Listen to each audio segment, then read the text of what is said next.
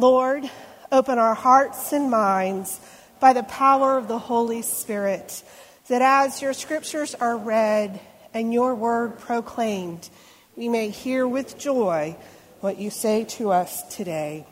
Amen.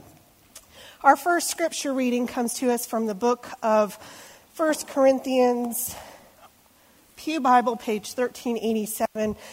Um, true word. I cannot find my worship books. I'm not sure where I put them, but we're going to make do with the Pew Bible today, which is great. So today the translation will be Common English. And I will be starting with verse 10 from chapter 1. Now I encourage you, brothers and sisters, in the name of our Lord Jesus Christ, agree with each other and don't be divided into rival groups. Instead, be restored with the same mind and the same purpose. My brothers and sisters, Chloe's people gave me some information about you that you're fighting with each other. What I mean is this that each one of you says, I belong to Paul. I belong to Apollos. I belong to Cephas. I belong to Christ. Has Christ been divided? Was Paul crucified for you? Or were you baptized in Paul's name? Thank God that I didn't baptize any of you except Crispus and Gaius, so that nobody can say that you were baptized in my name. Oh, I baptized the house of Stephanus too. Otherwise, I don't know if I baptized anyone else. Christ didn't send me to baptize, but to preach the good news. And Christ didn't send me to preach the good news with clever words so that Christ's cross won't be emptied of its meaning. Our second reading comes to us from the Gospel according to Matthew from the fourth chapter.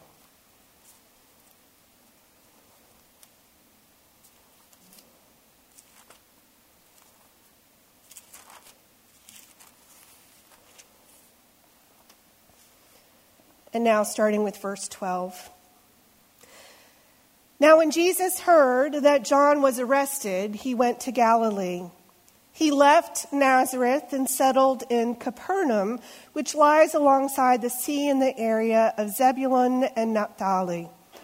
This fulfilled what Isaiah the prophet said Land of Zebulun and land of Naphtali, alongside the sea, across the Jordan Galilee of the Gentiles.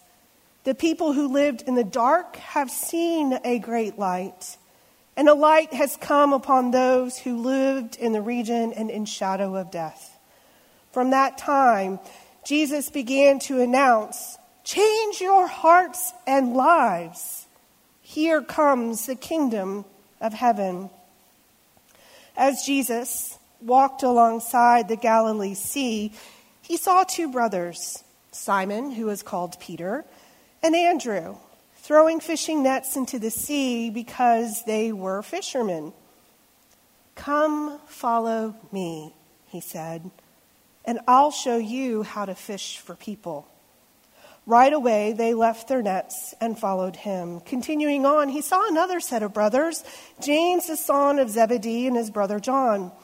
They were in a boat with Zebedee, their father, repairing their nets. And Jesus called to them, and immediately they left the boat and their father and followed him. Jesus traveled throughout Galilee, teaching in their synagogues. He announced the good news of the kingdom and healed every disease and sickness among the people. These are the word, words of God for us, the people of God. Thanks be to God for it. Pray with me. Gracious and holy God, thank you for this day. Thank you for the greater light, the sun. Thank you for the lesser light, the moon and the stars that give us rhythm and time to mark how our relationships can grow in you. This day, in the hearing of your word, where we reflect upon the great light that you foretold so long ago that was fulfilled through the gift of your Son. Allow us today to hear with fresh ears and open hearts what you would have us hear this day. May the words of my mouth and the collective meditations of our hearts be pleasing to you, O Lord, our rock and our redeemer. Amen. Paul's words were hard to hear today. I think Paul's words are hard to hear most days. And yet we hear the beginning, or at least Matthew's retelling of the beginning of Jesus' ministry, right? Last week, if you happen to notice, I had a, uh, what was it, the um, grandma aesthetic, the beach aesthetic, or, you know, coastal grandma feel to our altar scape with fishing nets to, to evoke this image that Jesus called ordinary people into something extraordinary. And then we get to actually hear those words today because we know that Jesus was walking along that Galilean seaside and saw these guys fishing out in the boat. And he said, Hey, come and follow me. If I was busy doing something, do you think I would respond, or maybe you would respond so easily to just drop what you were doing to follow someone that you did not know? But they did. And as Jesus continued walking, he saw two other brothers and said, Come and follow me. And we see this yet again that they dropped what they were doing and followed Jesus not knowing who he was or what he was about.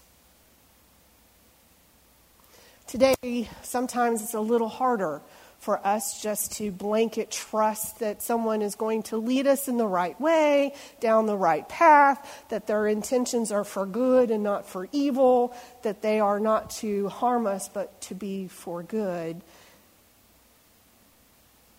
and yet we come here. Because there's some element of trust that when we come here, there is going to be that goodness, that call from Jesus, that we will respond in trust to walk in the same footsteps of Jesus hold that with Paul's words to this church in Corinth, which, if y'all are familiar with the geography of the area, you would know that Corinth was a port city. A lot of trading happened in that place. That people were coming from the eastern parts of Europe and from, or the western parts coming from the eastern parts, and there was this whole intermingling of cultures and languages and experiences and, and faith. And yet, Paul had proclaimed the good news of Jesus Christ into that place, and there was a church that was founded in that place.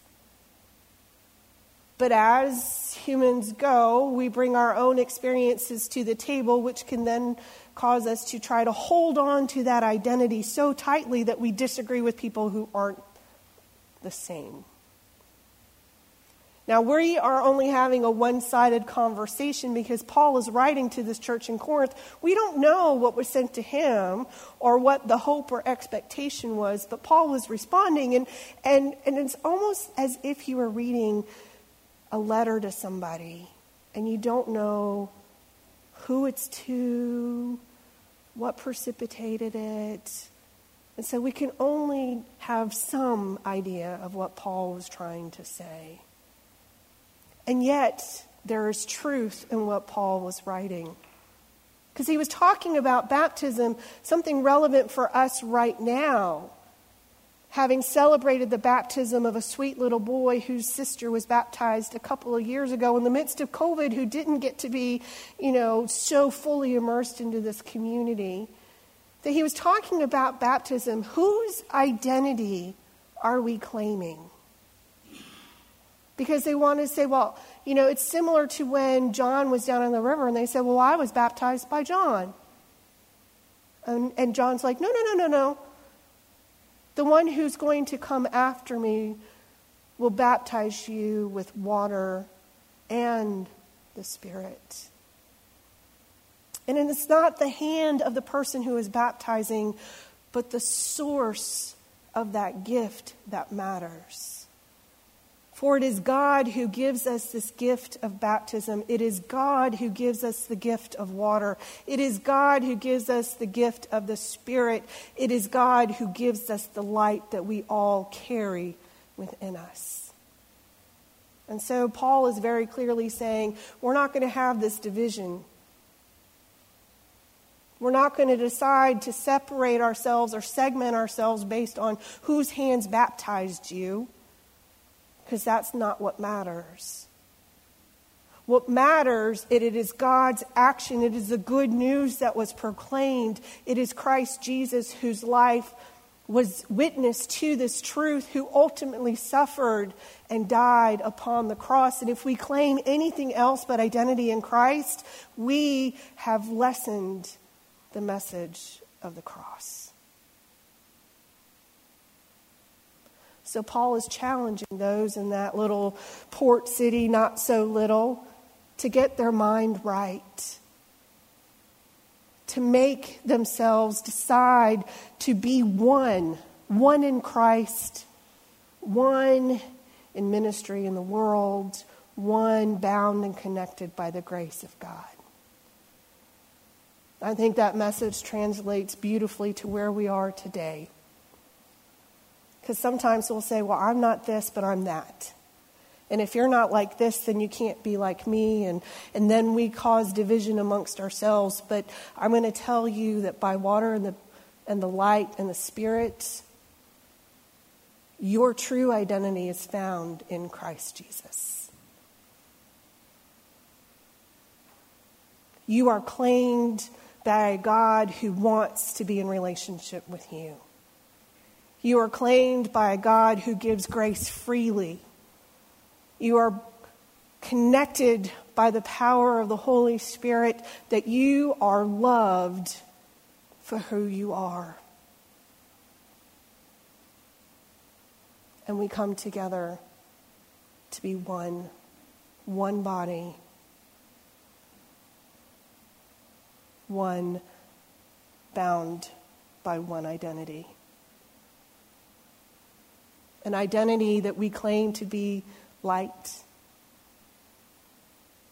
Light that comes from the creator of all things, light that come, came into the world like Christ Jesus, and light that we are to share out into the world. I was reading a book by Barbara Brown Taylor. Have any of y'all experience Barbara Brown Taylor. Um, she's an Episcopal priest who's very well known for her preaching, and uh, one of her books, well, several of her books, is that we have the opportunity to experience God in the everyday. That there are altars of God in the world if we are just open to seeing them, to recognize them for being places where God is. But the book that I'm referring to specifically is called Learning to Walk in the Dark. So we don't necessarily have the luxury of living in Holly Springs, of being able to go out of our homes look up into the skies and see the swath of stars. Am I right? Because we have street lamps and buildings and light, what I would consider light pollution, right? Um, and, and it's only when we can get to some of those remote places that we can truly begin to experience the vastness of the lights that are in the night sky. And Barbara Brown Taylor lives on a hundred acre or some ridiculous amount of land out in the middle of nowhere, and how she would walk her grounds at night and experience the presence of God even in the darkness. And I wonder how that darkness translates for us.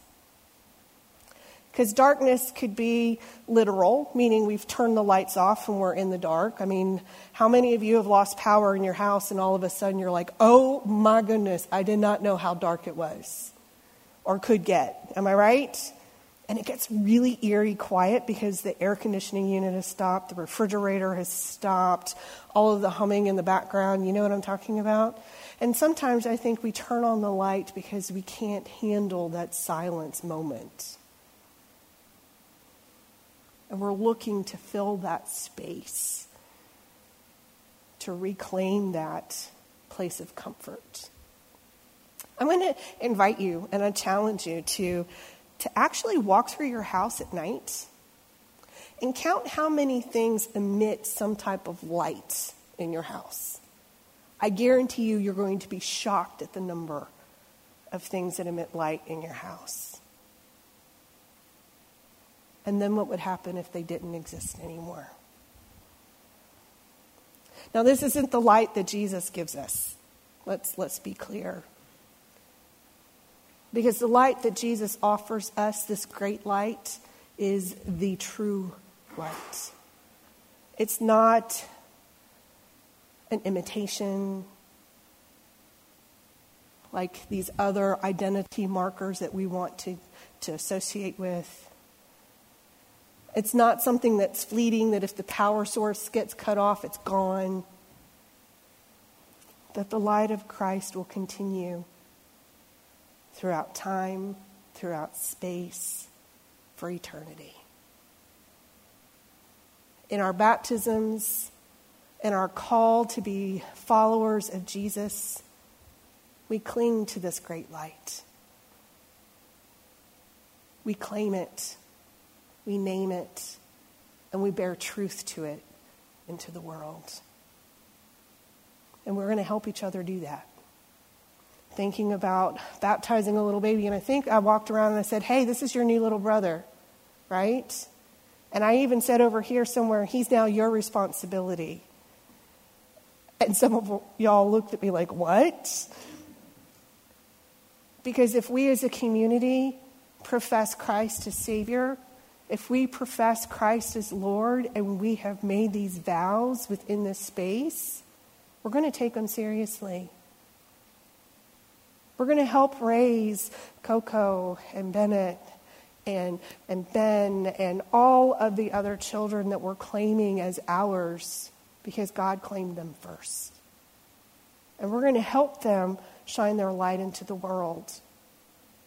Not the light of the world, but the light of Christ. That they may claim this true identity and have the confidence to come and follow Jesus. In the name of the Father, and of the Son, and of the Holy Spirit. Amen.